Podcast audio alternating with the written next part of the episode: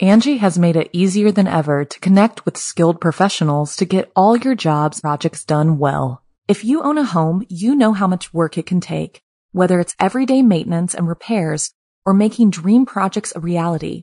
It can be hard just to know where to start, but now all you need to do is Angie that and find a skilled local pro who will deliver the quality and expertise you need. Angie has over 20 years of home service experience and they've combined it with new tools to simplify the whole process. Bring them your project online or with the Angie app, answer a few questions and Angie can handle the rest from start to finish or help you compare quotes from multiple pros and connect instantly, which means you can take care of just about any home project in just a few taps. Because when it comes to getting the most out of your home, you can do this when you Angie that.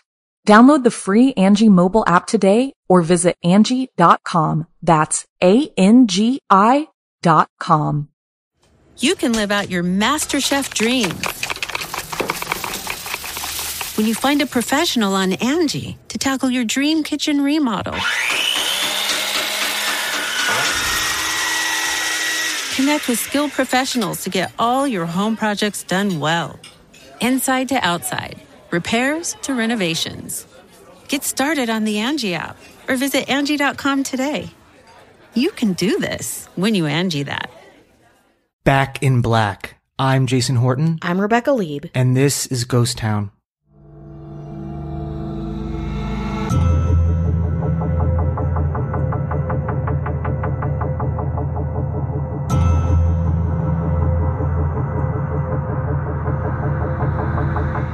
I have wanted to do this case for a very long time, but it is such a part of my own LA history and is so intimidating in some ways because it's so gigantic that I kind of leaned away from it. But Jason just went to a bunch of locations and was kind of hinting at the idea that maybe we should do it.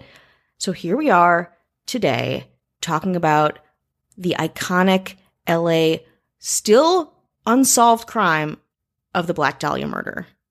This is is the one. This is the big This is the one. big one. It's LA's probably oldest unsolved cold case, and probably Mm-hmm. when you talk about true crime, I mean, this is probably up there Yeah. with with all the, with all the big ones. It really is. And again, there's so much to it. It's not even just that it's an unsolved, because really on paper, it's like, oh, a girl's, a young, a young woman is murdered and we can't find the killer and it's LA and it could be anybody. But there's so many strange nooks and crannies to this case. There's so much Hollywood to it with like baked inside of it. You know, there's like youth and beauty and ambition, but really the big thing about this case is that it is uh, the side it's like the dark face of Los Angeles. And I think that's why people are so obsessed with it. It's very stereotypical to be like, "Oh, you know, this city takes people and chews them up and spits them out or entertainment rejects them." This is the case that a lot of that was foundational to. It is the darker part of the dream of entertainment, of stardom, of glamour. It really manipulates that. And this is what cre- I mean, really creates the bad, like the the bad reputation that LA has in terms of you know what you will do to be famous. You know, all the things like what you will put yourself out there for, and so much of that has taken over the idea of the Black Dahlia murder. When in actuality, the facts are much different, and and the person who is Elizabeth Short is still a mystery. So all of this presupposition can be put on this case in a way that we'll never really know what is right and what is wrong. And apparently, people are not done talking about it No. or associating with it. And like you said, it's you know Ho- Hollywood itself now, you know, will make a movie or another Mhm. book or there's another blog post, and and it probably will never truly be solved. Although there are claims that And I it think is solved For the in- most part, it is solved, Yeah. but we won't get the closure of a formalized solution to this case or or solving of her murder. Plus the the the the, the it's the photos considering it's 1947 the amount of photos Mm-hmm. is pretty astounding which i've noticed when i was doing the filming locations Mm-hmm. and when you run across the crime scene photos. Mm-hmm. It's extremely jarring. No matter how many times you've seen it, it's extremely gruesome. Yeah. and it, it's it's tough, especially when I went to Leimert Park and was looking for photos com- comparing the the what it looks like now to then, and Yeah. You get a lot of uh, crime scene. Yeah. Photos They're very stuff. available on the internet. So if you're looking for this case, like I maybe three or four clicks, you can find these very graphic photos. So I'm uh, warning you of that. And it's also really hard too because they will, a lot of the photos will, will juxtapose her and her mugshot, which is also like a really big part of the photographic evidence and historical elements of the case. But let's start from the beginning because even before her murder, it's there's so much happening. So she was born Elizabeth Short on July 29th, 1924 in Boston, Massachusetts, the third of five daughters of Cleo and Phoebe May Short. Cleo Short made a living designing and building miniature golf courses. Around 1927, the Short family relocated to Portland and then went back to Massachusetts to a Boston suburb about a year later. Of course, the Great Depression hit in 1929, and Cleo abandoned his wife and his five daughters. He then proceeded to fake his suicide, leaving his empty car near a bridge, leading authorities to believe he had jumped into the river below. This will also happen again. this is Cleo's move. Phoebe was left to deal with the depression, five young girls on her own. She worked multiple jobs, but most of their money came from public assistance. One day, Phoebe received a letter from Cleo, who had moved to California. He apologized and told Phoebe that he wanted to come home to her. However, she was like, Do not ever talk to me again. I never want to see you. In 1930, Cleo's car was found abandoned on the Charlestown Bridge, and it was assumed that he had committed suicide by jumping into the river.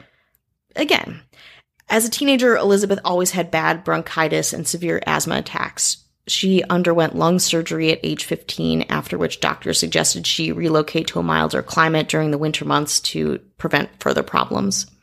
Short's mother sent her to spend winters in Miami, Florida with some family friends. During the next three years, Short lived in Florida during the winter months and spent the rest of the year in Medford with her mother and sisters. Now, she would go back and forth from Florida to Massachusetts to California. It kind of all start she she laid this foundation of being kind of this wandering character, feeling at home pretty much anywhere, and maybe a little bit too at home, as some authors talk about. But she would do these things, and, and again, it kind of all of the people that talk about her say that she was kind of quiet, that she would spend a lot of time on her makeup and herself, and would try her best to assimilate to wherever she was. So here's some testimonials from her Medford classmates. She was always friendly, never at a loss for words. And it wasn't just that she was so pretty, there are a lot of pretty girls. There was something different. She was someone you liked to watch, the kind of girls boys might sneak looks at, but would get tongue tied if she spoke to you. And the walk of hers, it wasn't put on. She always walked that way, even in junior high. I always thought that if she had a glass of water on her head, she wouldn't spill a drop. That was Bob Pacios, a neighbor and classmate of hers. Dottie, Elizabeth's sister, Betty, and I were going to be movie stars. We were all entranced with movie stars, starstruck. Spent hours talking about movie stars, about going to Hollywood. We performed using the short's front porch as a stage. Every Friday, as soon as the song sheets came out, we'd pool our money, get the latest sheets, and spend hours singing. Betty imitated Deanna Durbin, walked like her, talked like her, and had eyes and sang like her. That's Eleanor Kurtz, a friend of the family's. And then finally, this is Emma Pacios, another presumably related to Bob. Her hair was very dark black. She liked to be admired. No one had bad thoughts about her. I just liked her. Once you saw Betty Short, you couldn't forget her. Elizabeth Short dropped out of high school as a sophomore, which means there were a couple of years that she didn't go to school. I'm not, I can't figure out what she did in that time. Presumably, she was in pretty bad health and just kind of floating around at her mom's place, at her friends in Florida. But in late 1942, Short's mother received a letter of apology from her twice presumed dead husband, which revealed that he was in fact alive and started a new life in California for real, for real this time. In December, at age 18, Short relocated to Vallejo to live with her father, whom she had not seen since she was six years old. At the time, he was working at the nearby Mare Island Naval Shipyard on San Francisco Bay, but things quickly became strained. Her father would scold her for her laziness, her poor housekeeping, her dating habits, which would also be a, a theme and a, a much discussed area of her, her life. He eventually kicked her out in mid 1943 and she was forced to fend for herself. She took a job as a cashier at the base exchange at Camp Cooke, now Vandenberg Air Force Base, near Lompoc, living with several friends and briefly dating an army sergeant who she moved in with who reportedly abused her. The serviceman quickly noticed her and she won the title of Camp Cutie of Camp Cooke in a beauty contest. She was emotionally vulnerable and at the time people say that she really wanted to get married. Again, she was 19 years old, pretty normal, kind of average sentiment for a person that age at the time and her track record of instability. All all the authors that I really looked into said that she wanted a normal life, you know, a home, a person, a partner that she could trust. And she was desperate to have that, but she was not a very good kind of reader of people. She had a lot of really strained relationships that really started ramping up about this time. Word spread that Elizabeth was not an easy girl on the base, which kept her at home instead of on dates most nights. In 1943, she became uncomfortable at Camp Cooke and left to stay with another friend who lived near Santa Barbara. She was arrested on September 23rd, 1943 for underage drinking at a local bar. This is the iconic mugshot of hers, which there's there's two photos next to each other. She looks I mean kind of buzzed on it. She looks like a teenager who is buzzed. And this is something that they juxtapose her the photos from her the crime scene her the site where her body was found all the time, which is very very disturbing because in the photos she looks like a kid, like a kid who's out partying, you know? And she, you know, she's very made up.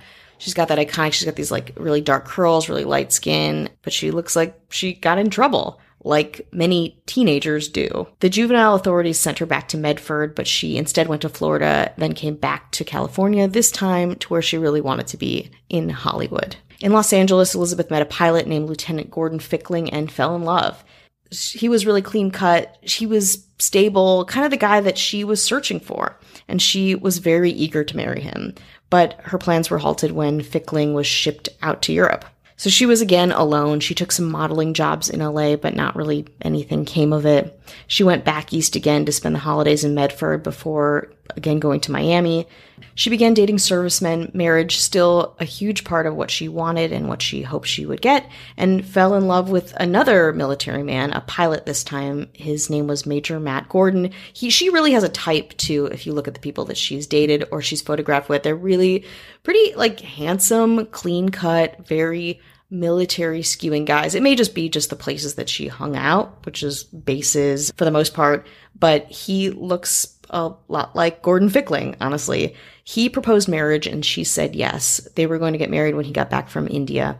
However, he was killed in action on August 10th, 1945, less than a week before the surrender of Japan that ended, that would end the war. Elizabeth had a period of mourning where she told others that actually he had been her husband and that they had a baby that had died in childbirth. But eventually she began to recover and attempted to return to her old life and her old dreams of being a star in Hollywood. So she started contacting her friends back in California. One of these friends was her ex, Gordon Fickling, who was back in the States. She began to write him, and soon they were on again. Some say she moved back to Hollywood before she met up with him in Long Beach where he was working, but it may have been the other way around. I couldn't actually find a definitive answer for this.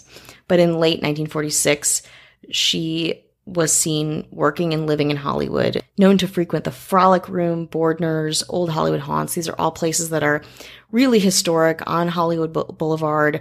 A lot of noir um, writers would hang out there. A lot of Hollywood actors. A lot of online dating has happened there. Uh, yeah, I had a Frolic Room date. Oh yeah, I also had a Frolic Room date.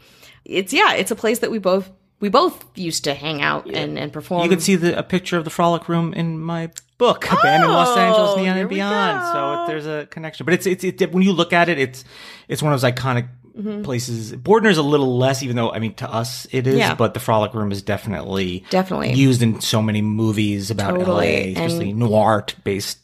Yeah, and murders have happened at both places. Just they have so much history to them. When you talk about Hollywood having history, this case is so much a part of it, these places, and it all kind of snowballs into this pretty dark Hollywood lore. Now, again, it's not, this is a part of her story where it's like, was she a partier? Was she not? She was seen out and about, but kind of was she? It's hard to know. You're taking a lot of this stuff from testimony from authors who already are having secondhand accounts. And then when I'm getting the accounts, you know, who know again who knows so it's it's her case and this is really piecing together a lot of different stories a lot of different points of view a lot of different agendas because a lot of people have agendas with this case because they want it to be something that maybe it's it's not but i'm going to present as we go along all the different hypotheses and you can kind of decide for yourself so she was working as a waitress and they said that she rented a room behind the florentine gardens on hollywood boulevard do you know where that is I do. I was there recently. There was a holding area for a thing mm-hmm. I was working on. Was Yeah. behind Florentine Gardens. Totally. It is still, I'm not, yeah, is it just like a space for rent kind of thing? Yeah, so there's a big parking lot behind it. So I don't know. Oh. Yeah, I don't know if the building that was back there is still back there, but Florentine Gardens is still there. Mm-hmm. Yeah, you can see so many places where she was lived was found and that's another really interesting part of this case it, it still lives in these places they're not gone you can experience it so she agreed to join fickling in long beach permanently at some point but this is when things this is even more like the patchwork nature of this case she didn't go to long beach Instead, she left Los Angeles on December 8th, 1946, to take a bus to San Diego. Before she left, she had been worried about something, something was on her mind. Mark Hansen, who harbored Elizabeth for a little bit, said, I didn't see her, but she was sitting there one night when I came home with Anne about 5.30, sitting and crying and saying she had to get out of there. She was crying about being scared, one thing and another, I don't know. So she was pretty distressed at this point and went to San Diego. While she was there, she befriended a young woman named Dorothy French. Dorothy was a counter girl at the Aztec Theater when they first met and had found Elizabeth sleeping in one of the seats after a show in one of her bouts of homelessness between homes. Who knows? She seemed to be a bit of a drifter from what I what mm-hmm. I saw, and, and pretty much what the what the timeline and chronology is of where she was seemed to that be, it was kind of her jam. She was Yeah. settled. You know, settled wouldn't be a word would use to describe her. No, honestly, at like any point in her life, for sure. Elizabeth told Dorothy that she left Hollywood because finding a job as an actress was difficult with the strikes that were going on at the time. Dorothy felt sorry for her and offered her a place to stay at her mother's home for a few days. These few days turned into a month. And this is the part of John Gilmore's book Severed, which is some some of the information that I got from this episode came from that, but it's also really sensationalized. But this is one moment that really stood out for me because she would stay there. She was clearly overstaying her welcome, but it was a couch that she could live on.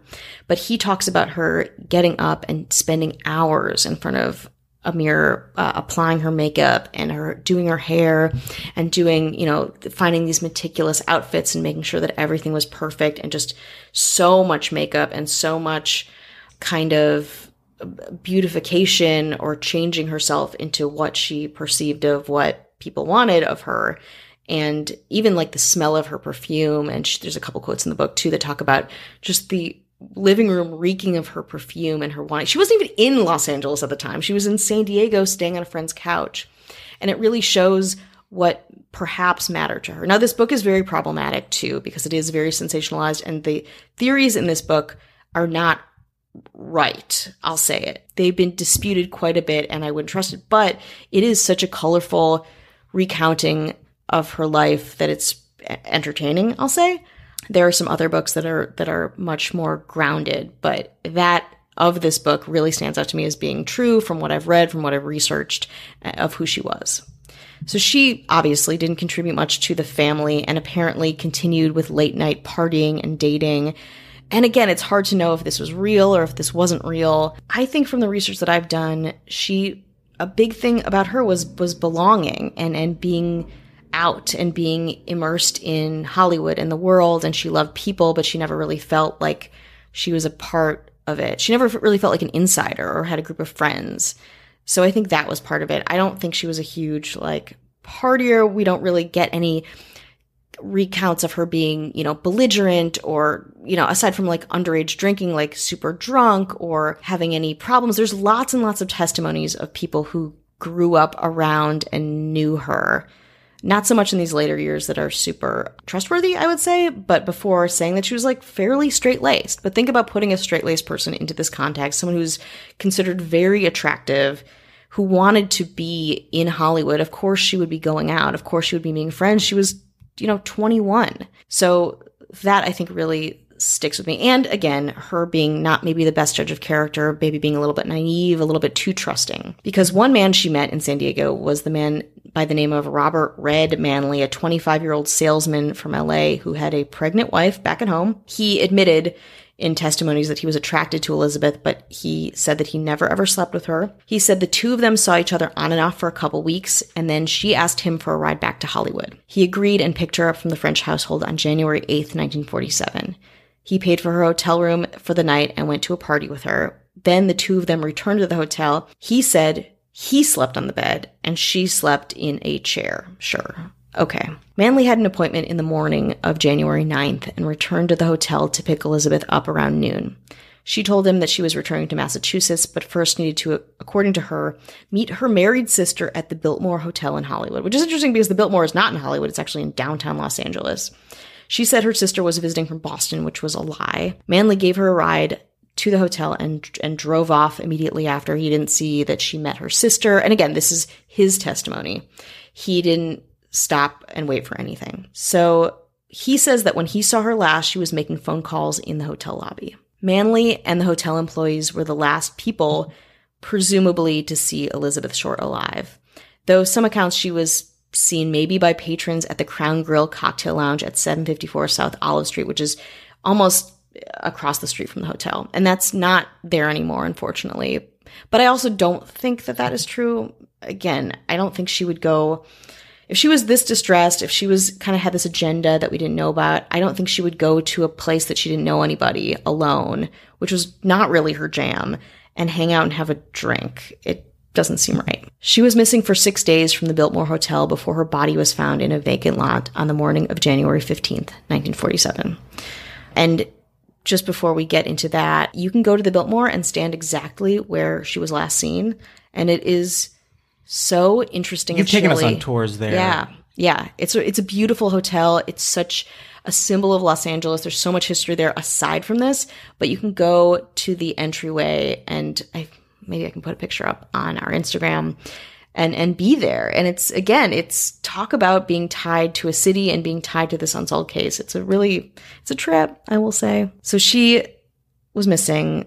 Her body was found on January 15th, 1947, on a cold, overcast morning in Los Angeles. Betty Bersinger, who was a local housewife, left her home on Norton Avenue in Leimert Park, which is, if you don't know LA, it's kind of by USC. Um, it's still pretty suburban. Uh, it's not super developed. It's is it South Central technically? Maybe it is technically. I think I'm it's technically sure. South mm-hmm. Central because I, I was there. You were just there, yeah. I was just there, and you could see that and other places that I went at YouTube.com slash Jason Horton, or mm-hmm. click the mm-hmm. link in the show notes, and you can see all of that. Yeah, and it, it is it's it's very it's an ominous place because if you look at the pictures, which I do not suggest, they're just vacant lots. So she left her home. She was going to a shoe repair shop with her three year old daughter. Around 10 a.m., Betty was walking along the sidewalk and she noticed something white in the grass. She didn't think much of it at first. And this is like a very famous quote of hers because she got a ton of press. There's so much info. I mean, she doesn't have a lot of info. She just found this body. But she thought that someone had thrown away pieces of a store mannequin, which is also really eerie. When you see the photos, you, will know mm-hmm. what that means. It's, yeah. It's, well, I mean, I'm not saying when you will. I, I highly suggest doing that with extreme caution because mm-hmm. I did, I just happened upon them again and it was, mm-hmm. it was, I, I, I mean, I'm also very skittish and easily jarred. Mm-hmm. Yeah. And they are, they're jarring and they look otherworldly. Especially um, the black and white aspect of them. Mm-hmm. It's, it's, uh, I, I, imagine a lot of horror movies, especially in like the 60s and 70s or even the 50s, mm-hmm. might have gotten a, a inspired by these photos, mm-hmm. unfortunately. Mm-hmm. Yeah. Oof. So she discovered these pieces of a human being, screamed, grabbed her daughter, ran to the nearest house to call the police. Within minutes, officers arrived. The first officers who dis- who discovered the body from the police were Frank Perkins and Will Fitzgerald. When they saw her, they confirmed Betty Bersinger's story and called for backup. The Los Angeles Police Department noted that the woman's body seemed to have been posed. She was on her back with her arms raised over her shoulders. There were cuts and abrasions across her body. Her mouth had been sliced to extend her smile from ear to ear. It's known as the Glasgow smile, which is a very violent practice that originated. The Joker would be a, a classic modern version of that. I guess. Totally, totally. And to see that in a, a someone who's not the Joker, to see that in just a face is really horrifying. The bottom half of her body was a foot away from the top half. Her legs were spread. There were lacerations around her abdomen. Her intestines were tucked neatly, which is a horrifying detail, under her body. Investigators believe that she had been tied down and tortured for several days due to rope marks on her wrist, ankles, neck. This is uh, pretty disputed that she was tortured. A lot of this stuff really happened posthumously, so it's really probably not super likely, but this is again something that people are like, how much, how much of the torture happened before she died? How much ap- happened after? I, I tend to think that like most, and mercifully, I hope that most of it happened after. And there's no blood. There was no blood found. No, blood. Yeah, exactly. was- Uh, Yeah, after there was no, absolutely no blood, and this is a huge detail of the case because the artful nature, there was no blood in her body, there was no blood under her body. The detectives saw a heel print on the ground amid tire tracks. Hard to know if this is connected to the case or not, and a cement sack containing watery blood also found kind of nearby. They determined that she was killed elsewhere, bled out meticulously, and then put in the vacant lot at some point the night before. Detective Lieutenant Jesse Haskins described the condition of the body when he first arrived at the crime scene. The body was lying with the head towards the north, the feet towards the south. The left leg was five inches west of the sidewalk. The body was lying face up, and the severed part was jogged over about 10 inches, the upper half of the body from the lower half. There was a tire track right up against the curbing, and there was what appeared to be a possible bloody heel mark in the tire mark. And on the curbing, which is now very low, there was one spot of blood. And there was an empty paper cement sack lying in the driveway, and it also had a spot of blood on it. It had been brought here from some other location. The body was clean. It appeared to have been washed. But again, like clinical description, horrifying in reality. While the LAPD were no stranger to homicides, the nature of this case was very cruel and talked about again all over, which is something that has helped and hurt the case over the years. Detective Sergeant Henry Hansen and Detective Finis Brown were assigned to the case, and when they arrived at the crime scene, it was teeming with reporters, photographers, onlookers. Of course, in classic high profile true crime style, civilians and officers were just tromping all around the crime scene, destroying evidence possible evidence left and right. While the detectives investigated the crime scene, the body was transported to Los Angeles County morgue. The LAPD lifted fingerprints and sent them to FBI headquarters in Washington, D.C. However, severe winter storms at the time had delayed the identification request for up to a week. So think about sending, physically sending copies of fingerprints to Washington, D.C., them being delayed, this high profile case, nobody knows who this person is, and they can't figure it out because storms. Warden Woolard, who is the assisting managing editor of the Herald Express, wanted to help the LAPD in their investigation and probably wanted a little like firsthand news coverage for himself. The newspaper had recently purchased a new technology called the sound photo machine. He Woolard believed he could use the sound photo equipment to send the women's fingerprints to the FBI, which is again, it's like an early like dial up internet type of a thing. When Woolard spoke with the LAPD Captain Jack Donahoe about his idea, it was set into motion. The fingerprints were first transmitted to the FBI, uh, but they could not be read. Russ Lapp, a Herald Express photographer, suggested that they reverse the lab process and use the prints as negatives before sending them to the FBI again. Lapp also blew the prints up to eight and a half to 8 by 10, which made them large enough for the FBI specialists to clearly read. With these readable prints, the FBI finally was able to identify this body that was found that everyone is in a frenzy about as 22 year old Elizabeth Short. As far as they knew, she had last resided in Santa Barbara and had worked as a clerk at Camp Cooke. While that all was happening, Short's body was being examined in the coroner's office by Frederick Newbarr, the LA County coroner. His autopsy report stated that Short was 5 feet 5 inches tall, weighed 115 pounds, and had light blue eyes, brown hair, badly decaying teeth. The body had been cut completely in half by a technique taught in the 1930s called a hemicorporectomy. I hope I said that right. His report noted very little bruising along the incision line, suggesting it had been performed after her death. There were marks in her ankles, wrists, and neck, and irregular laceration with superficial tissue loss on her right breast. Newbarr also noted superficial lacerations on the right forearm, left upper arm, lower side of the chest, all over, face to head. There was no sperm present on the body. The killer had washed the body so clean, there really wasn't anything on the body. Newbarr noted that Short's anal canal was dilated, suggesting that maybe she was raped. That's really the only evidence of sexual misconduct. There's some reports that say she had like feces in her stomach and stuff like that. That is not true as far as I have researched. There was numerous cuts in a crisscross pattern over her pubic area. Her hair had been removed. Her pubic hair had been removed by hand, which is a very gruesome detail. Again, most of the damage done seemed to have been postmortem. Thank God. The official cause of death was hemorrhage and shock due to concussion of the brain lacerations of the face. So, on that note, I think we should chill out a second, take a break, and get back to it after. Angie has made it easier than ever to connect with skilled professionals to get all your jobs projects done well. If you own a home, you know how much work it can take, whether it's everyday maintenance and repairs or making dream projects a reality. It can be hard just to know where to start. But now, all you need to do is Angie that and find a skilled local pro who will deliver the quality and expertise you need. Angie has over 20 years of home service experience, and they've combined it with new tools to simplify the whole process. Bring them your project online or with the Angie app, answer a few questions, and Angie can handle the rest from start to finish or help you compare quotes from multiple pros and connect instantly which means you can take care of just about any home project in just a few taps. Because when it comes to getting the most out of your home, you can do this when you Angie that. Download the free Angie mobile app today or visit Angie.com. That's A-N-G-I dot com. Hi, hello, how are you? Hi. Checking in. Woo! Despite all that, how Woo. are you doing? We're doing it. How is everybody? We hope you are well. Yeah, I hope so. I had a gas leak in my home this week, and so I hope I'm well as well. We'll we'll find out. We're gonna find out. We're gonna find out.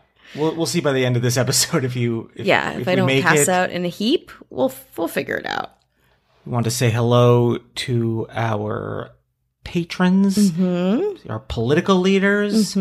little Jeanette Link, Hello. Brandon Gaddis, Hi. Ben Forsyth, Ashley Matson, Mm-hmm. our governor, Mm-hmm. Still governor, Still governor. yet to be unseated, Mm-mm. Chris Witt. Hello, Chris. Hello. We're fans of yours. We want to say hello to anyone who's patronizing, any patrons, and anyone listening. Thank you. Thank you. We have bonus episodes. Just put up a bonus episode. Mm-hmm.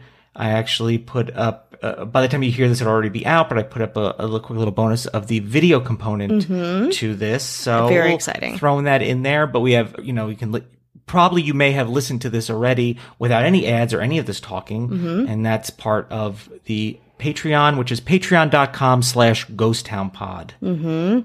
I was on a podcast called Hear Me Out, Fun. talking about trying to convince one of the one of the hosts to stay in a haunted house or a haunted hotel. Did you convince him? I think I did a pretty good job. Yeah. But yeah, so It's uh, weird. It's funny having you convince someone to stay in a haunted house. I, I was giving like some pretty like selfish reasons Uh-huh. to do it. One, content. Hello, Sure. Sure. Always. conversation. Mm-hmm. You know, you're running out of stuff. That's right. Mm-hmm. great way to converse, and I, I just kind of explained why like, a haunted hotel would be a great place because people go to hotels sometimes for dastardly reasons or to you know you don't want to bother people when you you know want to do something unfortunate and you Mm. don't want to have someone else to clean up your mess i mean you go to hotels sometimes you're like i like to have someone else clean up after me Yeah, not me. I go there to read the Bible and get a good night's sleep. yeah then and that is it That's it. And no then funny business. where can i get a salad with no dressing dressing That's on the right. side Dressing on the side, please. but it, the podcast is called Hear Me Out. Check it out. A lot of people have been very supportive of the book, Mm-hmm. which I went to Barnes and Noble today. I saw that. And it's in the store. The That's book inc- is there. That must be so amazing to see. it was really weird because I always imagined what it would be like. Number one, to have a book there, and there's so Mm-hmm. many, and I didn't think we'd get the opportunity because one, I was like, I don't know if it's been people have been trouble getting it, but Mm-hmm. hopefully it's been picking up. People have been getting it, and to see it there is a really strange thing. Local interest. Local interest. That makes sense. It makes sense to me. And it's right there. If you want to see some pictures, it's on uh, my Instagram, which Mm-hmm. is just the Jason Horton. If you want to check out the video component where I visit some of the locations of the Black Dahlia, youtube.com slash Jason Horton. You can find it in the show notes, a link in the show Mm-hmm. Yeah. notes. Don't you want like a 360 view of this case? Maybe not. But if you do, Yeah. Or do you want just some 2D version of it like I, I gave? a nice 2D, a flattened version that you can take in at will. I Mm-hmm. don't know. I'm not you. You can give it a thumbs up and subscribe if you'd like. It'd be cool. Our TikTok is Mm-hmm. Our going TikTok.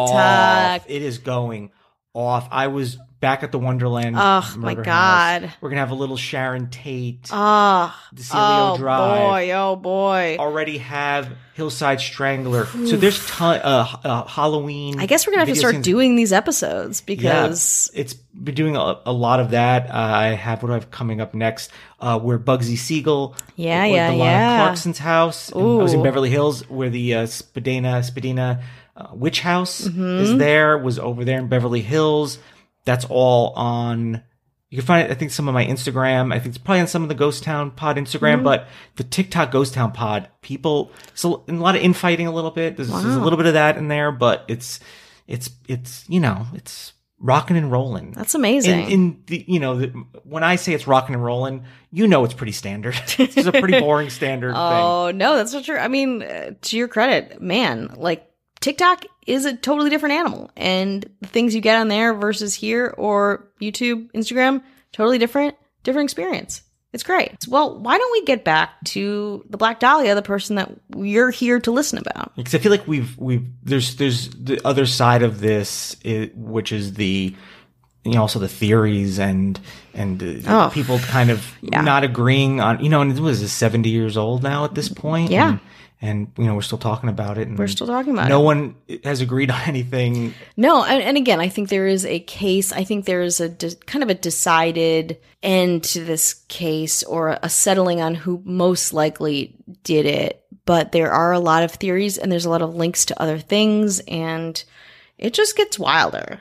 So we've found, we've identified the body, we've identified how she died. But let's talk about the name, the Black Dahlia, for a second. The Black Dahlia, the name is widely disputed. We have no real idea where it came from, but it's part of what makes this case so iconic. Like you think about the Black Dahlia, you're like, oh shit, like this is real. This is gonna be sexy.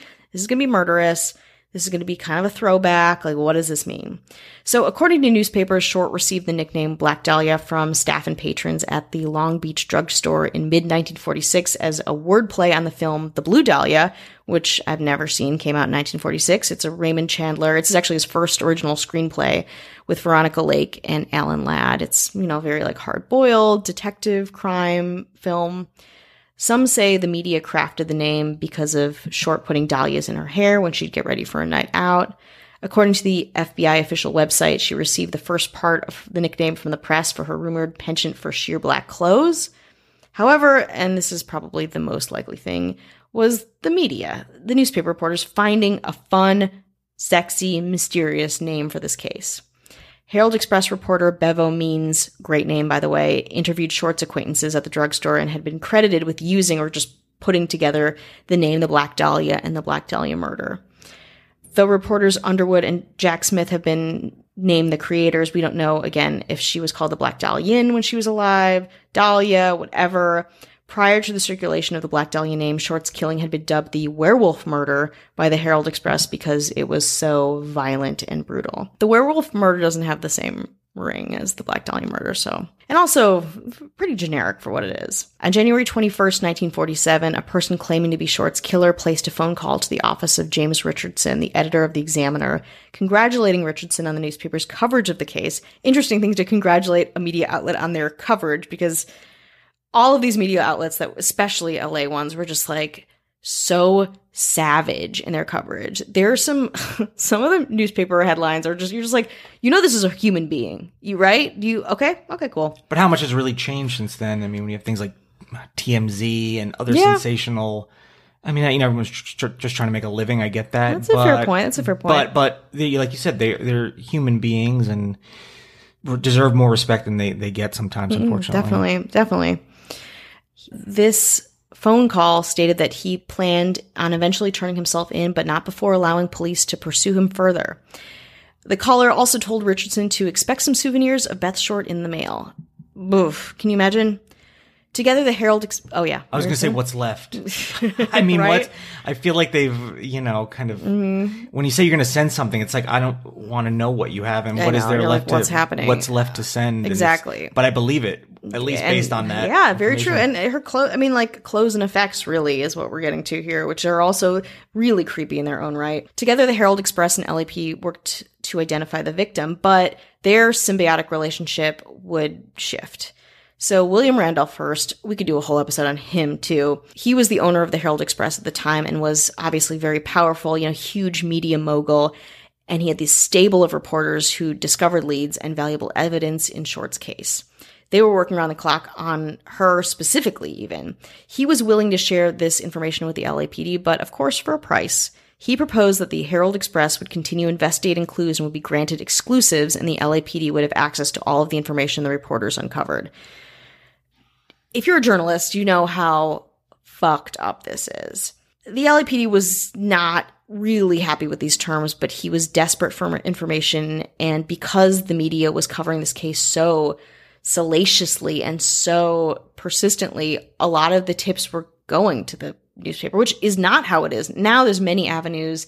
We talk about, you know, finding tips online or Reddit or whatever, but like back then it's like stuff like there's not with this case spe- specifically, but there are photos of I forget what case it is, but a newspaper getting like all of these packages and all these letters of tips and things. Um, and so they had this power over the LAPD specifically that that they were able to negotiate getting exclusives on the Black Dahlia case. Wayne Sutton, a Herald Express rewrite guy, was assigned to locate Elizabeth Short's mother, Phoebe Short, in Medford, Massachusetts, to tell her that her daughter had passed away. He found her, but then it, he needed to get more information. So instead of just telling her her daughter had died, because he thought that if she was really shaken up, he wouldn't get information, she was told that her daughter won a beauty contest in Los Angeles. Phoebe Short loved to talk about her beautiful daughter and was all of her accomplishments and, and how great she was. So she was feeding information to Sutton, who was, again, a journalist kind of reporting under these shady means. And then once he received the information, he just told her that she died, which is such a cruel, cruel thing to do. But even then, Phoebe Short didn't believe him. The LAPD had to contact local Medford police and send a couple cops to the Short residence to tell her in person before she would accept that her daughter had died. Well, I mean, I can kind of understand that when you have the first person showing up Mm-hmm. saying, "Oh, your daughter won a beauty contest." P.S. No, she didn't. She's Mm-hmm. the opposite of that. Uh, I, I probably would be, you know. Also, you don't want to believe something like that's true. So you Yeah. combine those things. It's it's understandable. Yeah, it's just a really cruel, duplicitous thing to do, which again, they, the, the savagery around journalists to get tips on this. And you're right, it, it feels very reflective of our current times, unfortunately. The Herald Express was soon swamped with anonymous reports and tips, some of which actually proved to be useful. On January 24th, a suspicious manila envelope was discovered by a U.S. Postal Service worker. The envelope had been addressed to the LA Examiner and other Los Angeles papers with individual words that had been cut and pasted from a newspaper clipping. Additionally, a large message on the face of the envelope read, Here is Dahlia's belongings, letter to follow. The envelope contained Short's birth certificate, business cards, photographs, names written on pieces of paper, and an address book with the name Mark Hansen embossed on the cover. The packet had been carefully cleaned with gasoline similar to Short's body, which led police to suspect the packet had been sent directly by her killer. Despite the efforts to clean it, several partial fingerprints were lifted from the envelope and sent to the FBI for testing, but they were compromised again in transit and could not be analyzed.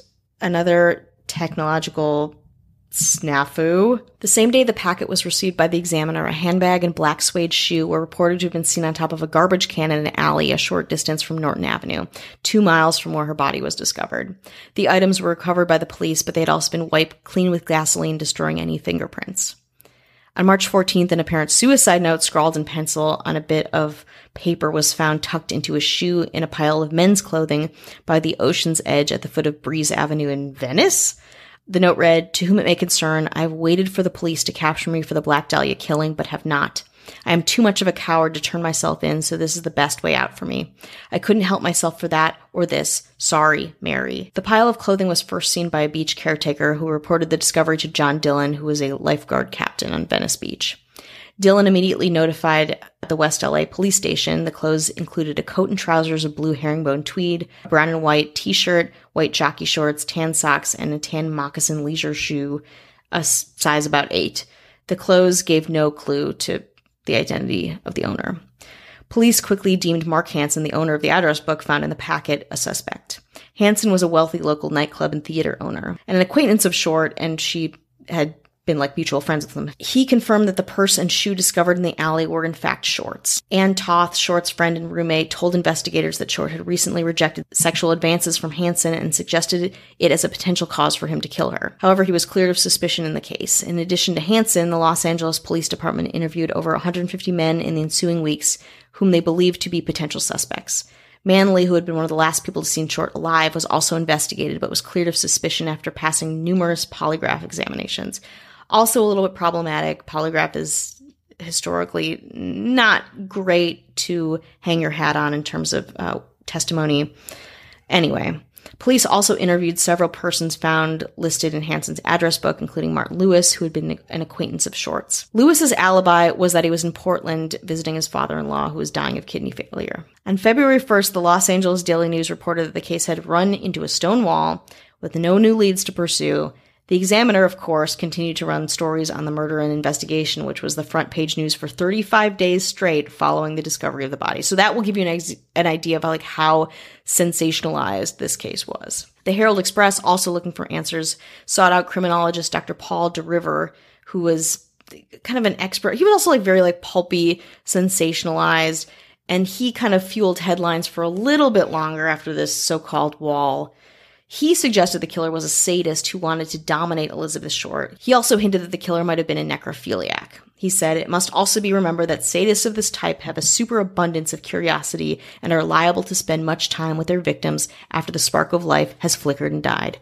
How poetic, Doctor. When interviewed, lead investigator Captain Jack Donahue told the press that he believed Short's murder had taken place in a remote building or a shack outside of Los Angeles, and her body was transported to Leimert Park. Based on the cuts and dissection of Short's corpse, the LAPD looked into the possibility that the murderer may have been a surgeon, a doctor, or someone with medical knowledge.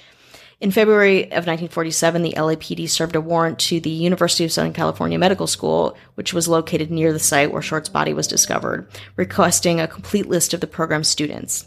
They agreed because they had to agree, and they checked out everyone on the list, but it didn't yield any results. By spring of 1947, Short's murder had become a cold case with no new leads. A total of 750 investigators from the LAPD and other departments worked on the case during its only its initial stages, along with 400 sheriff's deputies and 250 California State Patrol officers. By June 1947, police had processed and eliminated a list of 75 suspects. By December 1948, the detectives would have considered over 192 suspects in total. This was a huge, huge, I wouldn't say drain or just depletion of the LA sheriff's and police department's resources, but that will show you how much time that this case took up at this point in LA's history. Sergeant Finis Brown, one of the lead detectives, blamed the press for compromising the investigation through the reporter's probing of details and unverified reporting. True, but you know, they didn't do a great job themselves. In September 1949, a grand jury convened to discuss the inadequacies in the LAPD's homicide unit based on their failure to solve these cases, especially uh, to solve numerous murders of women and children mostly in the past several years, Shorts being one of them. In the aftermath of the grand jury, investigation was done on Shorts' past, with detectives tracing her movements between Massachusetts, California, and Florida, and also interviewed people who knew her in Texas and New Orleans. Again, no useful information. Like I said, so many people were involved in this case, and so many people, over 500 even just confessed to killing Elizabeth Short, some of whom weren't even born at the time of her death. Sergeant John P. St. John another great name. A detective who worked on the case until his retirement stated, It is amazing how many people offer up a relative as the killer. In 2003, Ralph Asdell, one of the original detectives of the case, told the Times that he believed he had interviewed Short's killer, a man who had been seen in his sedan parked near the vacant lot where her body was discovered on the morning of January 15, 1947. A neighbor driving by that day stopped to dispose of a bag of lawn clippings in the vacant lot when he saw a parked sedan allegedly with its right rear door open. The driver of the sedan was standing in the lot. The arrival apparently startled the owner of the sedan, who approached his car and peered in the window before returning to the car and driving away. The owner of the sedan was followed to a local restaurant where he worked, but was ultimately cleared of suspicion. But also, just such a weird. Someone came by, looked at the body, and drove away. Suspects remaining under discussion by all sorts of authors and criminologists and people who are interested in this case were so many people, anywhere from, you know, editors to doctors to Orson Welles to, you know, Woody Guthrie. There's so many people. And so many rumors were circulated. She, there's a couple rumors that I just want to dispel before we get into suspects. She wasn't burned by cigarette butts while she was alive. There's no proof that she was a sex worker. Rumor has it that she was unable to have sexual intercourse because of a congenital defect that resulted in gonadal dysgenesis, also known as infantile genitalia, which is also unsevered. But her genitals were normal based on the coroner's report. She was never pregnant. There's no proof that she was a lesbian either. This rumor began after Bevo Means of the Herald Express was told by the deputy coroner that Short wasn't having sex with men due to her small genitalia. But again, she was having sex with men according to men's reports. Means took this to mean that Short had sex with women, and both he and the reporter Sid Hughes began investigating gay bars in Los Angeles for further information and not surprisingly, didn't find anything. The 2017 book, The Black Dahlia, Red Rose, by Piu Eatwell, focuses on Leslie Dillon, a bellhop who is a former mortician's assistant. His associates were Mark Hansen and Jeff Connors, and Sergeant Finis Brown, a local detective, again, who had links and who was investigating the case. This makes kind of sense Eatwell says that Short was murdered because she knew too much about the men's involvement in a scheme for robbing hotels. Interesting. She also suggests that Short was killed at the Astor Motel in Los Angeles, where the owners reported finding one of the rooms covered in blood and fecal matter on the morning of Short's body being found.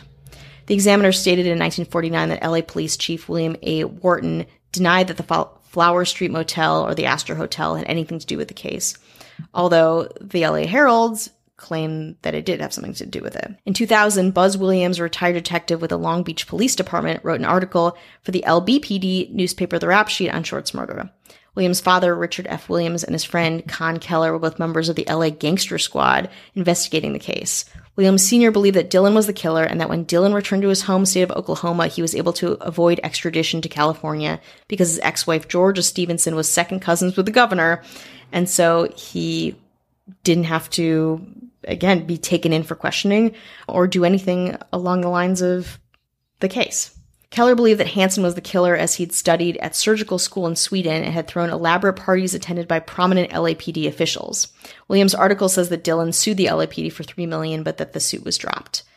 Harnisch disputes this, claiming that Dillon was cleared by the police after an exhaustive investigation, but he was the, the kind of one of the top people that they were investigating at the time and had a lot of very strong connections with Elizabeth Short.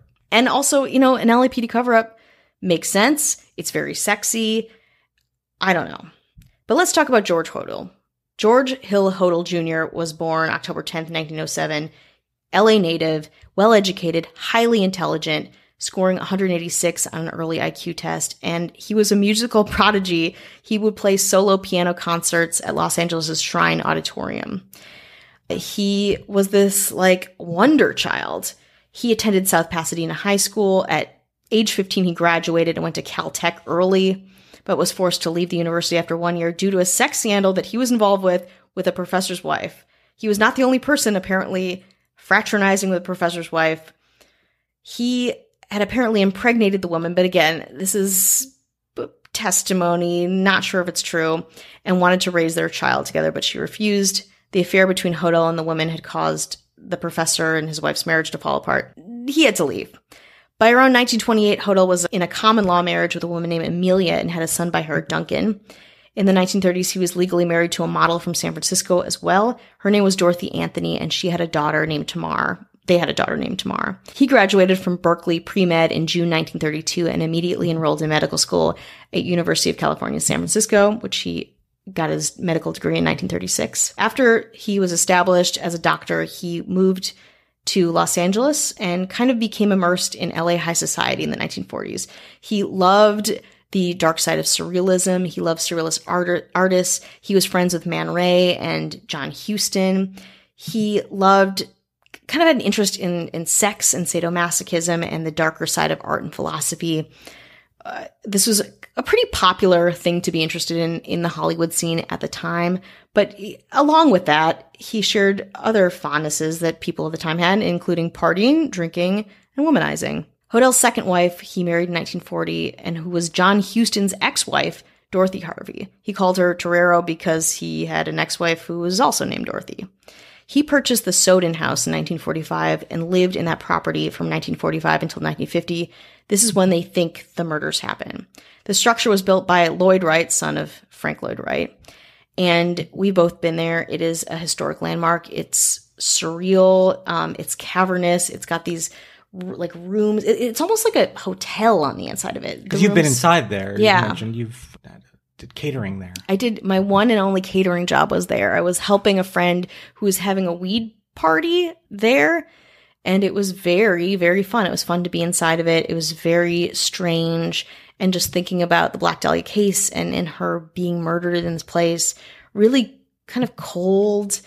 It it's got this kind of like throwback, like South Central Aztecian. American, yeah, Aztecian, yeah, exactly. And that was a really popular motif is to kind of take these different think about like the Egyptian theater for example like these different cultures and appropriating them and their architecture in a way that it's kind of like you know Polynesian and the idea of tiki tiki being appropriated so in any case it's an amazing house there are so many rooms and they all lead to this one courtyard with this looking like this reflection pool in the middle. But he lived there. He, was a polygamist there in the late 1940s during the period of deaths of Spaulding and Short. He was living with Dorero and their three children, including um, Stephen, the son that would later prove his father in a lot of ways to be the murderer of the Black Dahlia. Their daughter Tamar lived there and just a, a, revolving door of, of people and lovers came to the this house. So there of course is a suggestion that Hodel had a relationship with Short. He left the United States in 1950 for Hawaii where he married another woman, had another four children.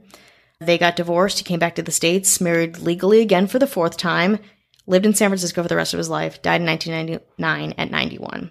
But he was first under suspicion for the Black Dahlia murder in 1945, so he was on that short list following the death of his secretary, Ruth Spaulding, by a drug overdose.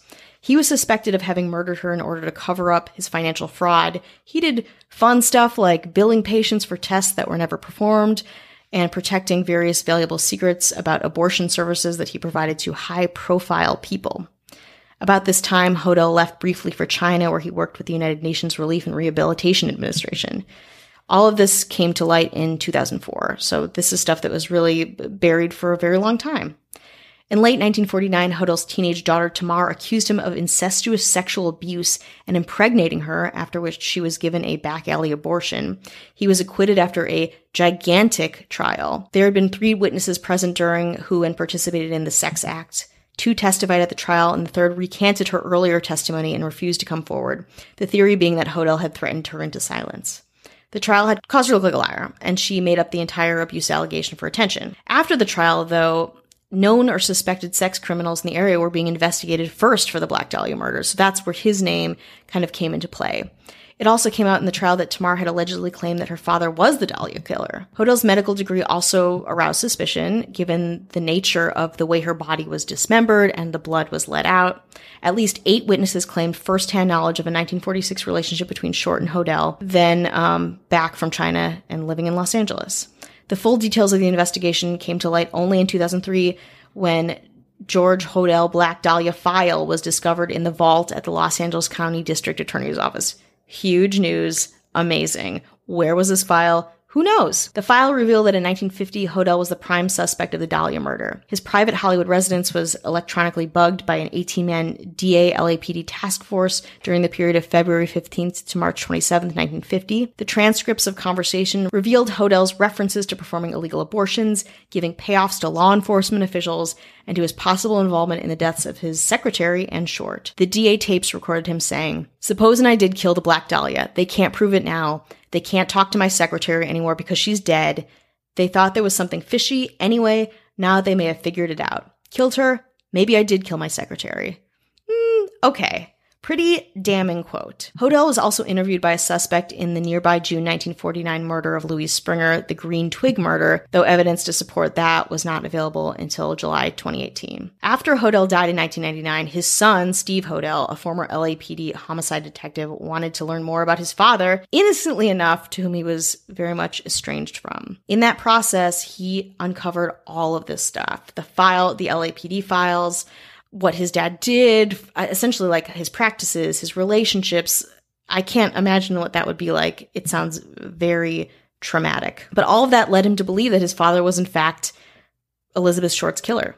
His investigation began with the discovery of a photo album owned by Hodel, which contained a portrait of a dark haired young woman whom Steve Hodel believed was short. During his investigation, he learned that his father may have been responsible for more than one murder. He also suspected his father of being the Chicago lipstick killer of the late 1940s, perhaps also the Manila jigsaw murderer of 1967, and even the San Francisco Zodiac killer of the late 1960s which again we know is not true, but that's that's a lot. It's a lot to find out about your father. Short is interred at the Mountain View Cemetery in Oakland. After her younger sisters had grown up and married, their mother Phoebe moved to Oakland to be near her daughter's grave. She finally returned to the East Coast in the 1970s, where she lived into her 90s. On February 2nd, 1947, just two weeks after Short's murder, Republican State Assemblyman C. Don Field was prompted by the case to introduce a bill called the Formation of a Sex Offender Registry.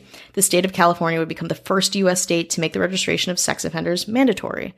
So all of this, so much heart, heartbreak, heartache, sensationalism, con- corruption, led to something good. And that's kind of what I wanted to, to end on to give this really fascinating and horrifying case a little bit of positivity, I would say. And you put you put you put your money on it being George Hodel as the yeah.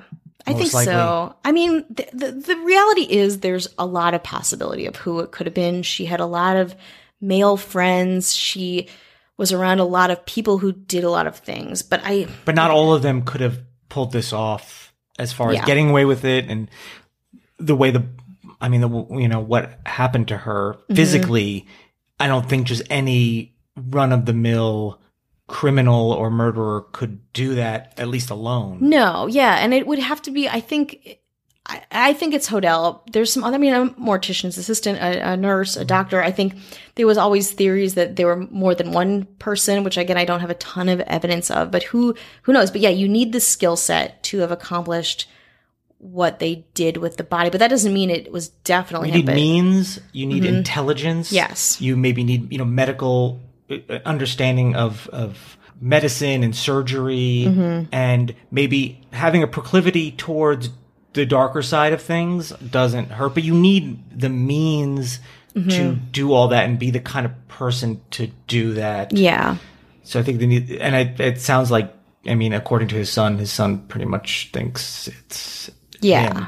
yeah also being a police officer, a former police officer, is, is an odd. Uh, yeah, well, he also he. I mean, the son had a lot to, more to work with than the other people too. So that again, that makes his theory and and his case much more compelling too. So yeah, I, I think I, I, believe it to be him. But there are again, that's part of the case. There's so many possibilities, even given what you would need to be to be the killer. But would you say that if you know the general consensus is it's if you had to pick someone, George like, Hodel is yeah, most likely for sure. Not to spoil anything, because again, these books really the only book that says that it's him is his son's book. The other books have these different theories, and a lot of them explore a lot of the different theories, and some weaker than others. These are the really the prominent ones, um, especially being linked to other serial killers and being involved in a series of of murders or something like that. It's hard to say. I, I can pretty confidently say that whoever murdered the Black Dahlia probably murdered other people.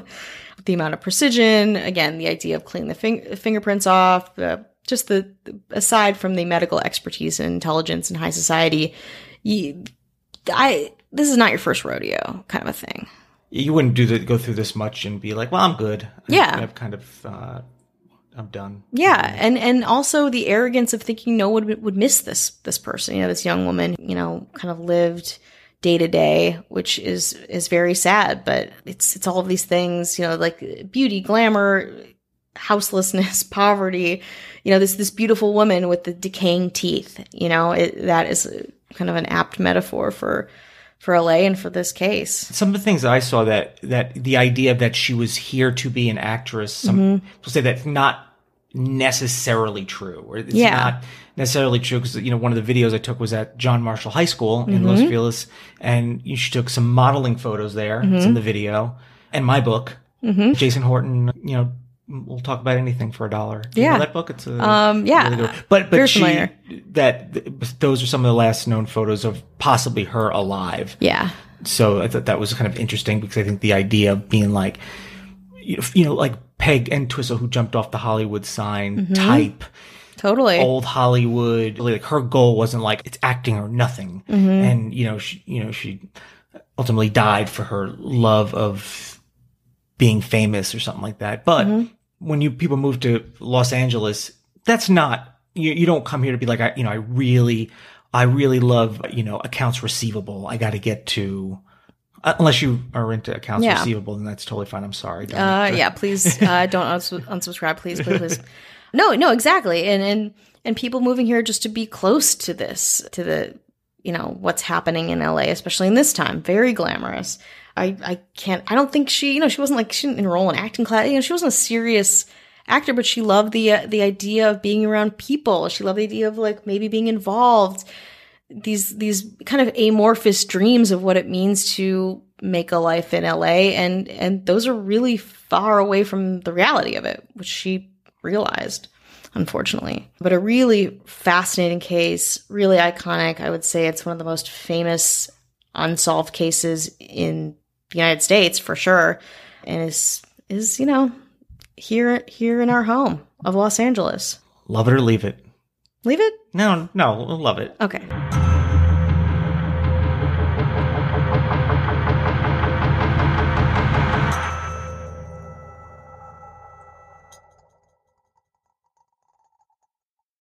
you can live out your MasterChef dream when you find a professional on Angi to tackle your dream kitchen remodel. Connect with skilled professionals to get all your home projects done well. Inside to outside, repairs to renovations. Get started on the Angi app or visit Angi.com today. You can do this when you Angi that.